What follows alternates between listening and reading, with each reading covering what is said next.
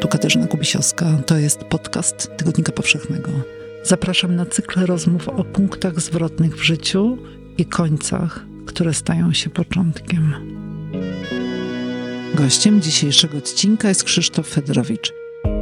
Winca jest dziełem człowieka, tak? Ale jednak ta zieleń, pofałdowany krajobraz i brak tego chaosu architektonicznego pozwala y, funkcjonować. Fajnie wstać rano, latem gdzieś między czwartą i piątą i wyjść na winnicę i przycinać te krzewy. To jest największa radość, prawda? Gdzieś tam w maju czy w czerwcu. Wtedy widzimy całą przyrodę, słyszymy budzące się ptaki i jesteśmy częścią natury.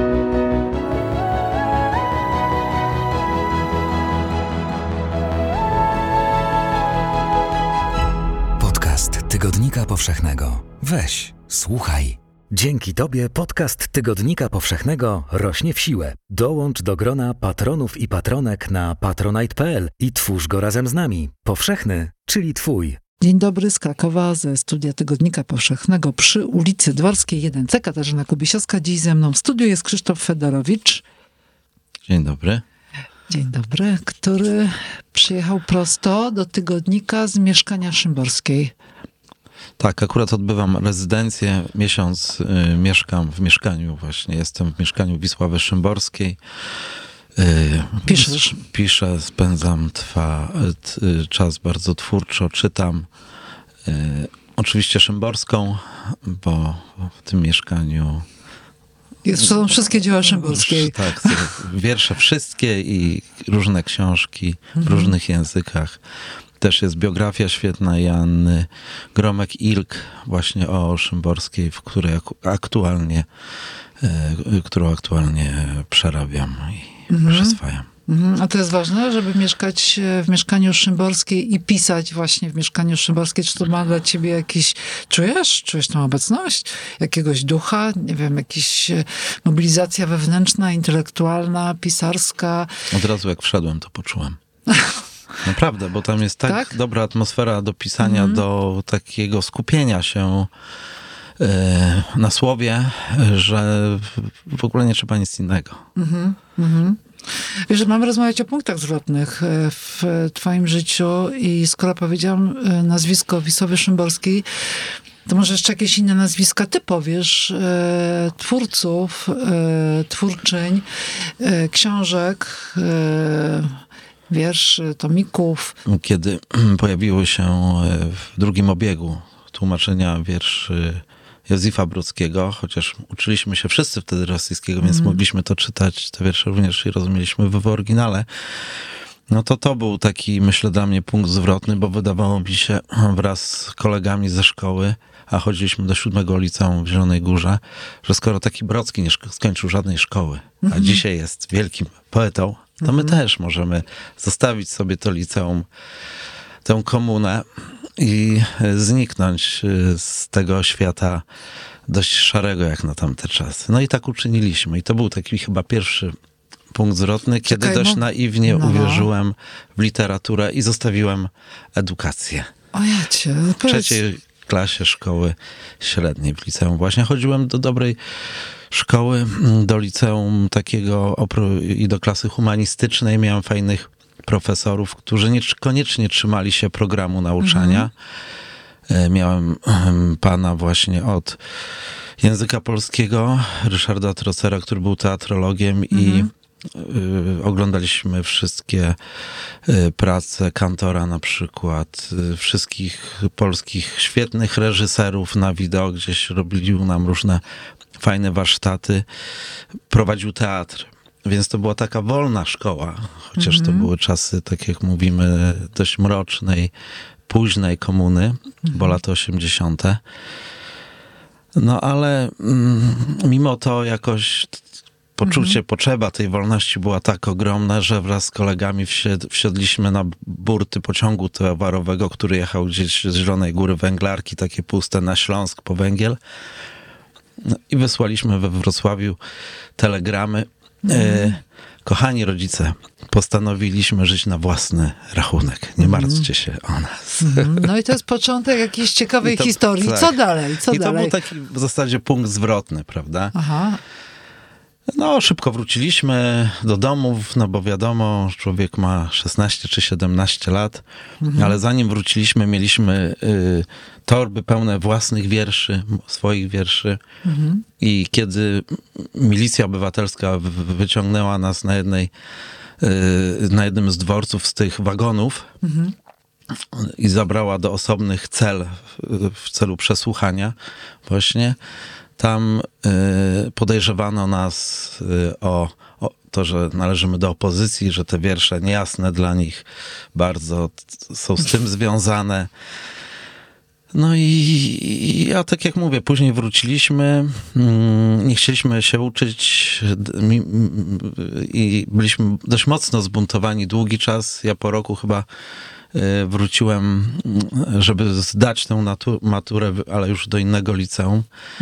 Y, No ale, ale myślę, że to był dość taki ważny moment, który pokazał nam, że niekoniecznie, że należy kontestować po prostu rzeczywistość. To, co zastaliśmy w każdych okolicznościach, zawsze i wszędzie. Jeżeli mielibyśmy jeszcze zatrzymać na tym czasie młodzieńczym. Tak. Piszesz wiersze, juwenalia. Ciekawa jestem, czy ty je zachowałeś. Te juwenalia masz je gdzieś, jakimś zeszycie? Albo na osobnych kartkach. Trzymasz w domu, wracasz. Nie, no, wódz naszej bandy miał taką zasadę, że to, co piszemy i czytamy sobie, następnie palimy. I nieraz zdarzało się, że paliliśmy, te, te, te teksty spadały na dół gdzieś tam z okna. Robotnicy szli do fabryki, To totalnie przyjeżdżała byliście. milicja obywatelska, także stanowiliśmy dość duże zagrożenie. I, i te, te, te, te- wiersze nie przetrwały, chociaż później wy- wydałem w latach, pod koniec lat 80. jakiś tomik, zdaje się jakiś, na ksero jeszcze jakiś egzemplarz posiadam. To nie wszystko, co dla Ciebie mamy. Dużo więcej czeka na Ciebie w każdym wydaniu Tygodnika Powszechnego. Kup na stronie tygodnikpowszechny.pl lub w kiosku. A ta filologia klasyczna, to jest, e, jak to się stało, że tam trafiłeś? To jest jakiś punkt zwrotny? Przypadek? e, Konsekwentne działanie? No ja studiowałem i filozofię, i filologię klasyczną, a potem zarządzanie, żadnych Nie studiów nie skończyłeś. Mhm. skończyłem.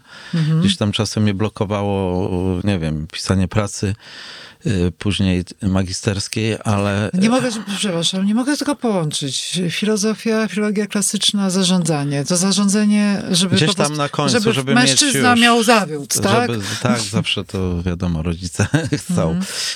Y, Filologia klasyczna, tak, bo, bo lubiłem literaturę, bo, bo interesowała mnie właśnie i filozofia, Mhm. i filologia, i greka, i łacina. W liceum też miałem łacina na dość wysokim poziomie, więc stąd to może umiłowanie, y, ale mówię, studiów nie skończyłem, bo już od czasów liceum miałem taki stosunek do edukacji dość swobodny i nonszalancki, że tak powiem. I to się zemściło. Tak? Dziś, ale dzisiaj wracam do filologii klasycznej i, e, i jestem takim samoukiem trochę. Spróbuję sobie to przypomnieć i nauczyć się. Jak nie wtedy, to teraz. No w tych latach, właśnie na początku lat 90., kiedy zacząłem studia tej, no, tę filologię klasyczną, to porzuciłem, ponieważ powstał w Zielonej Górze taki dziennik opozycyjny, nowy, Gazeta Nowa, która była opozycyjna w stosunku do tych gazet, które były, jak pamiętam, organem Polskiej Zjednoczonej Partii Robotniczej wszystkich. I i, i, i, i to, to, takie kreowanie nowej rzeczywistości wydawało mi się dość ciekawe. Dostałem, zostałem zaproszony, byłem dziennikarzem w wieku 20 lat już na etacie w gazecie codziennej. I to mnie y, również dość mocno interesowało opisywanie. Byłem w dziale reportażu, w dziale terenowym, w głębokim terenie, ale to te przemiany były wtedy dość y, duże. I, no i, i, i, i niestety to, to takie młodzieńcze zachowania są dość często irracjonalne, czy, czy instynktownie się rodzą, prawda? I stąd też porzucenie może tych studiów i praca w gazecie, bo z dzisiejszej perspektywy to wydaje mi się, że jednak lepiej bym zrobił, gdybym gdybym sobie te studia skończył, na pewno tak myślę o swoich dzieciach, które są na studiach, prawda, żeby je kończyły, a nie żeby przerywały naukę. A ja się zastanawiam, wiesz, czy na pewien sposób punktem zwrotnym, a to ryzykowne, co mówię, ale jakoś Mhm. No. mam taką intuicję, jest to miejsce urodzenia i miejsce twojego życia. E, Miejsce, któremu jesteś e, wierny. Ta Zielona Góra i okolice. Miejsce, gdzie przed wojną było tyle winnic, a ty e, mówiliśmy troszeczkę na razie o tym, że, że pisałeś wiersze i prozę i wydajesz książki dość, dość regularnie. No, ma, mało regularnie. No, ale w, raz na jakiś czas wydajesz, można uznać, że jest to jakaś regularność. E, to nie jest tak, że zadebiutowałeś e, w Odrzej w- czy w twórczości i byłeś autorem e, jednego e, opublikowanego wiersza. No jednocześnie jesteś człowiekiem, który prowadzi i zarządza winnicą w, w krainie, która przed wojną e, winnicami stała. I z tego ludzie żyli tam w okolicach Zielonej Góry. No tak, to rz- rzeczywiście miejsce tam urodzenia w dużym stopniu zdeterminowało to, czym się zajmuję, kim jestem dzisiaj, prawda? Czyli byłem ciekaw y, historii y, tej okolicy, z której pochodzę. Od kiedy byłeś tym zaciekawiony? No już w latach 90. na pewno, czyli dość szybko, dość szybko. Yy, Znaczy, kiedy tu przyjechałem na przykład do mieszkania Wisławy Szymborskiej, zastanawiałem się nad jej, dlaczego ona akurat wybrała ulicę Piastowską, tamtą dzielnicę, no była związana wcześniej już z dzielnicą Krowodrza, ale ale też yy, zauważyłem, że jakby to jeśli chodzi o Szymborską, to, to miejsce urodzenia, gdzie ona tworzyła, gdzie ona pisała i, i, i jeśli chodzi o jej twórczość, to nie ma wielkiego związku, ponieważ ona jest dość uniwersalna, ona po prostu pisze o człowieku. Natomiast jeśli chodzi o mnie, mm, no to ta historia była ważna, no bo najpierw w tej Zielonej Górze czułem się bardzo obco. Jak wsiedliśmy w ten pociąg, to jechaliśmy po prostu do Polski, bo to było wszystko obce. Tam te tynki odpadały, wszędzie były hasła o tych prapiastowskich ziemiach odzyskanych i tak dalej, i tak dalej, ale za tymi hasłami nic nie stało, żadna treść. Polska zaczynała się trochę dalej gdzieś na wschód, prawda? To był Poznań, nie wiem, Kraków. I z tego niebytu próbowaliśmy się jakoś wyrwać, a potem próbowałem oswoić to miejsce, w którym, w którym byłem i I Jak to się oswaja, takie miejsce? no, trochę trzeba było jakby po, pogrzebać w archiwach, poczytać, dowiedzieć się, bo publikacji nie było wiele. Czy te publikacje były zafałszowywane zwyczajnie ze względów ideologicznych. Y, Więc y, ta historia mm, Zielonej Góry była spisana tak naprawdę w języku niemieckim. I ukazały się też takie książki w niewielkich nakładach Mirosława Kuleby, który, który siedział w archiwach o 20 lat i opisywał właśnie Zieloną Górę jako miasto winnic i wina, na którego obszarze było 750 hektarów, gdzie głównym zajęciem y, ludności była uprawa, uprawa winorośli i produkcja wina, czy dodatkowym zajęciem, no bo miasto 20-tysięczne, na którego obszarze mamy tyle winnic, co dzisiaj na obszarze Wiednia, y, więc każdy robotnik, kupiec, nie wiem, fabrykant w XIX wieku miał dodatkowe źródło dochodów w postaci właśnie winnicy. To tak jak dzisiaj się pojedzie na południe, że w- czy na Chorwacji, do Chorwacji, gdzie nas y, że gospodarz po prostu przywita szklanką swojego, swojego wina, prawda? I tam były, i tam, tam to życie y, od wieków, czyli jest takie pojęcie długiego trwania, y, t- to, to miasto tak naprawdę po wojnie zostało jakby odcięte od korzeni, tak? Te winnice wykarczowano, zniszczono. I ludzie żyli od nowa, no ale to, była, to było nowe plemię. Tak jak y, socjologowie twierdzą, trzeba 150 lat, żeby nowe plemię ogarnęło tę to, to miejsce, w którym przyszło mu żyć, żeby się oswoiło i doszło do wniosku, że tak, te setki lat, y, które były, to miały sens i powinniśmy się na tym opierać. I dzisiaj też tak jest w Zielonej Górze, że zniszczono wszystko, ale nagle sobie mieszkańcy uświadamiają, że te piwnice winiarskie, które zostały po mieście, mogą skupić mnóstwo turystów. Organizujemy, bo założyliśmy taką, założyłem z kolegami Fundację Tłocznia, organizujemy Dni Otwartych Piwnic Winiarskich i przyjeżdżają wtedy tysiące ludzi z, całych Pols- z całej Polski. Winiarze tam wtedy rezydują i ludzie sobie zwiedzają podziemne miasto. No a ta twoja winica, winica, która się nazywa Miłosz i która powstała w 2000, została otwarta w 2004 roku, czyli w roku śmierci Czesława Miłosza. Mm, To na cześć Czesława Miłosza? Tak została Syn nazwana? ma na imię Miłosz. A, Ale syn mam na imię Miłosz, bo Czesław Miłosz, tak. syn też się urodził w 2004 roku? Dwa, w 2000. Czyli No. w 2000. Czyli już tak zainwestowałem. Mhm. Wcześniej. Wcześniej dość mocno. On dzisiaj mieszka we Francji, skończył filozofię na Sorbonie, jest anarchokomunistą i nie bardzo myśli o tym, żeby prowadzić jakiś kapitalistyczny interes, więc na razie się dystansuje od tego, od tej mojej działalności. No ale to też... Ale jestem Ale niego z- dumny, że jest anarchokomunistą i że wcale nie pochwala tego, co ja robię. Tak naprawdę. Ale wina rozumiem, że próbuje i degustuje. Tak, oczywiście. wykonaniu.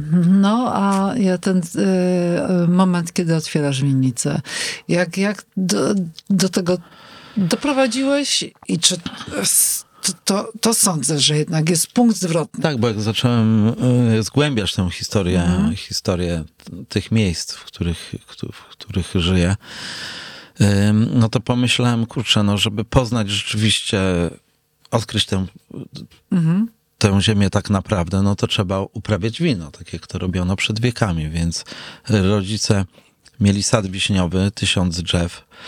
Y, tu- Ten sad mi przekazali, ponieważ on już nie rodził owoców drzewa, były dość mocno schorowane. Ja musiałem to wykarczować.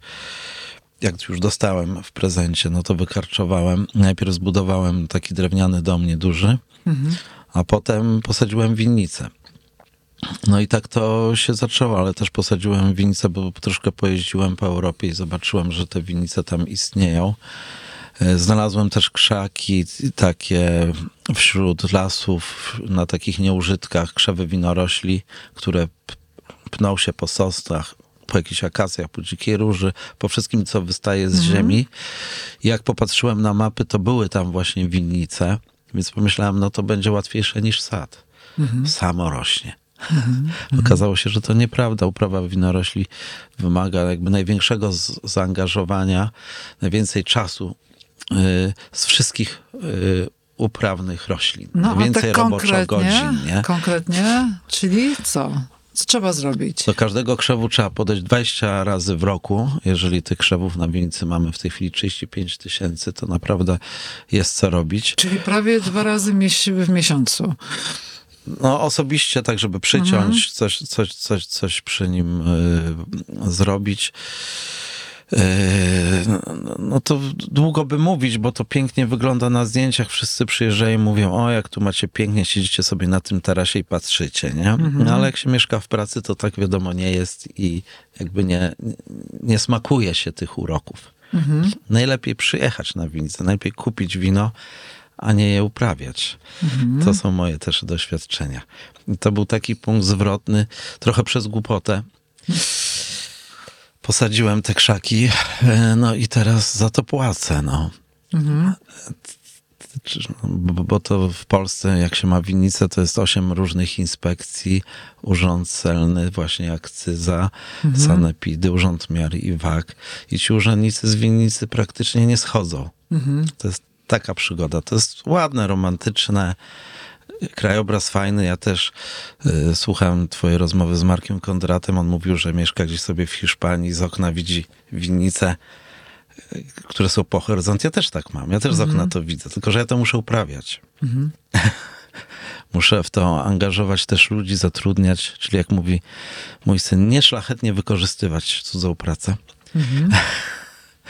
I mm, no i to angażuje tak naprawdę w stu procentach, jeśli chodzi o czas. No to pisanie wtedy e, nie starcza go. No właśnie, ale czy jest coś e, wartościowego e, w naszym życiu, co nie angażuje w 100%?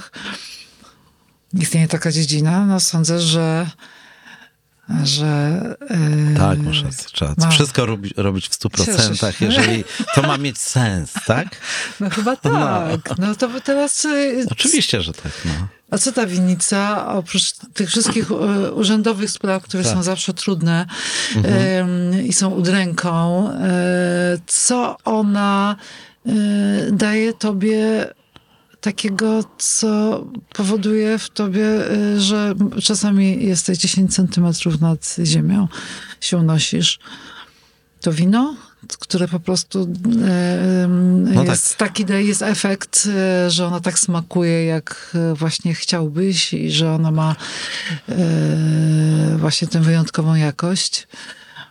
No tak, bo winnicę mamy biologiczną. Był taki filozof Rudolf Steiner, który ogłosił też tezy biodynamiki. Na Śląsku zresztą, w Kobierzycach pod Wrocławiem w roku 23, 1923 i staramy się iść tą drogą właśnie. Który też się pojawia w twojej książce też, Zaświaty. też się pojawia w zaświatach. O, A on z kolei wzorowywał się, mówił, że jest uczniem Goethego, czyli ta mm, estetyzacja jest, i, kultura była bardzo ważna dla niego. Y, A on stworzył te tezy właśnie rolnictwa biodynamicznego w opozycji do chemizacji rolnictwa, co mi się wydaje też bardzo ważne. I dlatego wybrałem tę drogę. No a co daje takie poczucie? No rzeczywiście ta spójność, powiedzmy, krajobrazu, czystość krajobrazu, takiego yy, niezniszczonego przez człowieka. Chociaż winnica jest dziełem człowieka, tak? Ale jednak ta zieleń, yy, pofałdowany krajobraz yy, i brak tego chaosu architektonicznego pozwala pozwala y, funkcjonować. Fajnie wstać rano, latem, gdzieś między czwartą i piątą i wyjść na winnicę i przycinać te krzewy. To jest największa radość, prawda? Gdzieś tam w maju czy w czerwcu. Wtedy widzimy całą przyrodę, słyszymy budzące się ptaki i jesteśmy częścią natury. Podoba Ci się podcast? Słuchasz go bezpłatnie dzięki patronom i patronkom podcastu Tygodnika Powszechnego. Sprawdź korzyści na patronite.pl. A jak się prowadzi winnicę, e, to ma się więcej dobrych znajomych, przyjaciół. Ja tak, wiesz, widzę taki obrazek, że wino jednak łączy, tak zbliża, e, że ta degustacja i picie wina to jest taki moment e, e, rytualnego bycia razem i po prostu mówienia bardziej otwartym tekstem, zbliżenia się do siebie. Tak, tak na pewno jest, tak na pewno jest. Gorzej jak się jest tak jak ja z natury introwertykiem i raczej się ucieka od ludzi. No to, To, wiesz, właśnie... jak przyjeżdżają te autokary i ci ludzie, no to ja mam ochotę zwiać do lasu, ale, Aha. ale musiałem się zmienić i- stać się bardziej ekstrawertyczny. No Chociaż dobrze. nie wiem, czy to nie jest wbrew mojej naturze. Ale czy to wino nie rozwiązuje trochę języka? Jak się troszkę właśnie z, z kimś e, ciekawym napijesz tego wina i zaczyna się, no wiesz, jakiś kontakt e, luźniejszy i rozmowa. Tak widzę wino. Taką funkcję wina. Ludzi wspólnotową, e, jednoczącą. No tak, kultura wina to nie jest kultura polska, że tak powiem w cudzysłowie. Znaczy Polska k- t- ciąży ku winu i coraz więcej ludzi pije wino, zwłaszcza młodych ludzi. No I myślę, że bardzo, widzę, i, to- i tak. myślę, że to bardzo dobrze, prawda? Bo to jest wszystko tak, jak mówisz, tak jest. Nie? jest, jest ta Zielona Góra zawsze wydawała mi się takim, mm, takim taką jakby odnogą tego y, świata jednak y, kultury śródziemnomorskiej, a nie kultury północy. To powietrze ciepłe, zwrotnikowe więcej, częściej tam docierało niż gdzie indziej na północ. Bo to był taki fenomen, to był taki region najbardziej wysunięty na północ, jeśli chodzi o uprawę winorośli, ale to się tam udawało, bo był odpowiedni mikroklimat, była odpowiednia gleba. Y, Zimy były łagodne, czyli ta winorośl szlachetna nie wymarzała, przynajmniej zbyt często. Raz na 70 lat, jak mówiły kroniki, to się zdarzało, ale tylko o, to, tak. Więc w- i, i myślę, że ja w powieści Greenberg taką tezę też postawiłem, że y, tam, gdzie to powiedział kiedyś Robert Makłowicz a propos Jorka Haidera i Austrii, że tam w takim regionie, gdzie rodzi się wino, nie narodzi się faszyzm. To jest idealistyczne trochę, może naciągana teza, ale, ale właśnie jeżeli u, u, uczymy się, zbliżamy się do drugiego człowieka, to jesteśmy też bardziej tolerancyjni i, i daleki od tych y, idei, które tak naprawdę są wymyślone wbrew człowiekowi, prawda? No to teraz powiedz e, o tym trudzie e, pisarskim. E, czyli kiedy pisze człowiek, e, który, mm, który prowadzi winnicę, czyli de facto albo jest e, przy krzewie, albo w piwnicy.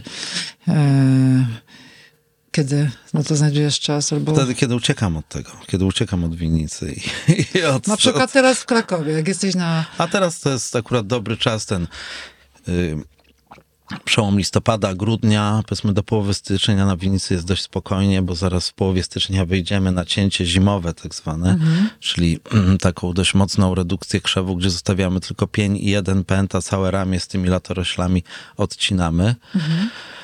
Ale zima to też jest praca w piwnicy, czyli, y, czyli sprawdzanie wina. y, no jak inaczej sprawdza się niż argo, e, jak to się mówi? Organoleptycznie, tak? tak, więc trzeba tego ciągle próbować y, i, i to też jest ciężka praca. No, rozumiem, A jak rozumiem. jest 20-30 beczek i każdą trzeba sprawdzić, bo w razie czego trzeba szybko reagować, przelać to wino do innej beczki, jeżeli pojawią się niewłaściwe aromaty. Jak to szybko wychwycimy, to wystarczy napowietrzenie, odseparowanie od osadu. Jeżeli nie będziemy tego sprawdzać, y, winka dość często, no to niestety te wina będą po prostu kiepskie, więc to jest warunek robienia dobrego wina, bycie ciągle w piwnicy. I tutaj, będąc w Krakowie, nie jestem w piwnicy e, i trochę em, się martwię, no ale jest kolega, który tego pilnuje i Martwisz się, będzie. martwisz się, co się dzieje w e, tych beczkach. mhm. Czy tam wszystko rzeczywiście, bo wina to jest chemia i to są różne procesy chemiczne. Mhm. Zwłaszcza kiedy są wina naturalne, powiedzmy bez konserwantów. E, takie wolne wina, bo to są wolne wina, tak, czyli z minimalną interwencją człowieka. Fermentacja spontaniczna, nie dodajemy drożdży. Mhm. Później też nie filtrujemy win, przelewamy tylko dekantacja. Mhm. No więc, yy, więc kiedy ja piszę, no bardzo mało jest takich okazji. Naprawdę trzeba uciekać przed tymi urzędnikami, przed tymi turystami, przed tą winnicą, żeby znaleźć godzinę czy dwie dziennie. W naszej rozmowie pojawili się ludzie, winnica, pisanie, ucieczka z Zielonej Góry Tak. i no, powrót do Zielonej Góry, Tak. taki b- poważny powrót i rozkręcenie. Interesuje się w tej Zielonej Górze. No ja się zastanawiam, a rodzina to jest jakiś punkt zwrotny w twoim życiu? Założenie rodziny, dzieci, syn anarchista, Anarchokomunista. anarchokomunista On już pewnie który kontestuje ciebie, czyli kontestuje ojca i to, co on robi. No i bardzo dobrze też kontestowałem ojca. No to Mhm. jest chyba naturalne. Kolej rzeczy. No tak musi być, tak powinno być. Więc. A później przyjedzie i będzie robił wino. No nie. Nie mam Przejmie co do tego interes. wątpliwości. Chociaż jak on by to usłyszał, jak to usłyszy, to, to tym bardziej nie przejmie. No. No ale taki, taki zwrot, to jest punkt zwrotny w życiu? no na pewno, na pewno. Tak, tak. Bo też winnica nie ma sensu. Y, Kiedyś byłem 20 lat temu na Morawach u takiego pana, który się nazywa Lubomir Gloss i mówi Krzysztof, jak ty chcesz założyć winnicę, ale ty z tego nic nie będziesz miał. Twój, twój syn, twoje dzieci też nie. Może wnuki. No bo to jest taki interes wielopokoleniowy. E, No bo to jest wiedza, którą się dziedziczy tak naprawdę. To jest, to jest winnica, którą się dziedziczy, to jest piwnica, cały sprzęt do produkcji wina. To są, na to pracują pokolenia, tak? Więc w pierwszym jest to bardzo trudne i trzeba mieć bardzo dużo mm, siły woli. Wszystko, co się zrobi, trzeba wrzucać w tę ziemię. To trzeba cały czas inwestować. Nie tak, że będę zainwestuję raz i wystarczy, bo otworzę sklep na przykład, tylko muszę poszerzać ten areał, bo to też trzeba mieć ileś hektarów, żeby to było w ogóle opłacalne, więc to jest taki rachunek ekonomiczny. No i to, że są dzieci, no pewnie jest córka też 13-letnia, Milena, yy, która też, tak jak Miłosz mówi, nie, nie, ja tego nie będę robiła. A ja mówię, ale to już będziesz miała prawie wszystko gotowe, nie będziesz musiała szukać roboty czy czegoś, nie? Więc spokojnie myślę, że tak, tak, to mi pozwala wykonywać tę pracę z większym przekonaniem, jeżeli wiem, że są dzieciaki. A jakbyś miał nie spojrzeć teraz e, w przeszłość, tylko w przyszłość, to co byś chciał, żeby się zdarzyło w twoim życiu? Żeby było tak, jak jest. To znaczy, ta winnica rzeczywiście, żeby rodziła tak, jak rodzi, jeszcze, jeszcze muszę tam pe, pe, pe, trochę pracy wy, wy, wykonać w sensie nasadzeń i powiększenia tego areału, o czym wspominałem. Ym, No, no, chciałbym bardziej się ogarnąć w sensie takim, zorganizować sobie pracę właśnie związaną z pisaniem ale winnica na tym etapie, na którym jest, już mi daje troszkę luzu, bo już są ludzie, którzy mi pomagają, których mogę zatrudnić i, i, i, i z którymi po prostu mm, robię to wino. A na początku, no to samemu, na początku przez pierwsze 20 lat, czy samemu trzeba było prawie 20 lat. Człowiek się zajmuje i księgowością, i marketingiem, wymyślaniem, nie wiem, tych etykiet, całą strategią sprzedaży i uprawą, czyli pracą w polu i, i trzeba być traktorzystą. No, trzeba być, mieć naprawdę bardzo dużo umiejętności, ale wszystkich trzeba się nauczyć. Jeszcze pisz wiersze, nie? Dziękujemy za wysłuchanie podcastu. Poznaj też moc czytania na tygodnikpowszechny.pl. Czytaj i rośnij z nami. Podcast Tygodnika Powszechnego. Weź, słuchaj.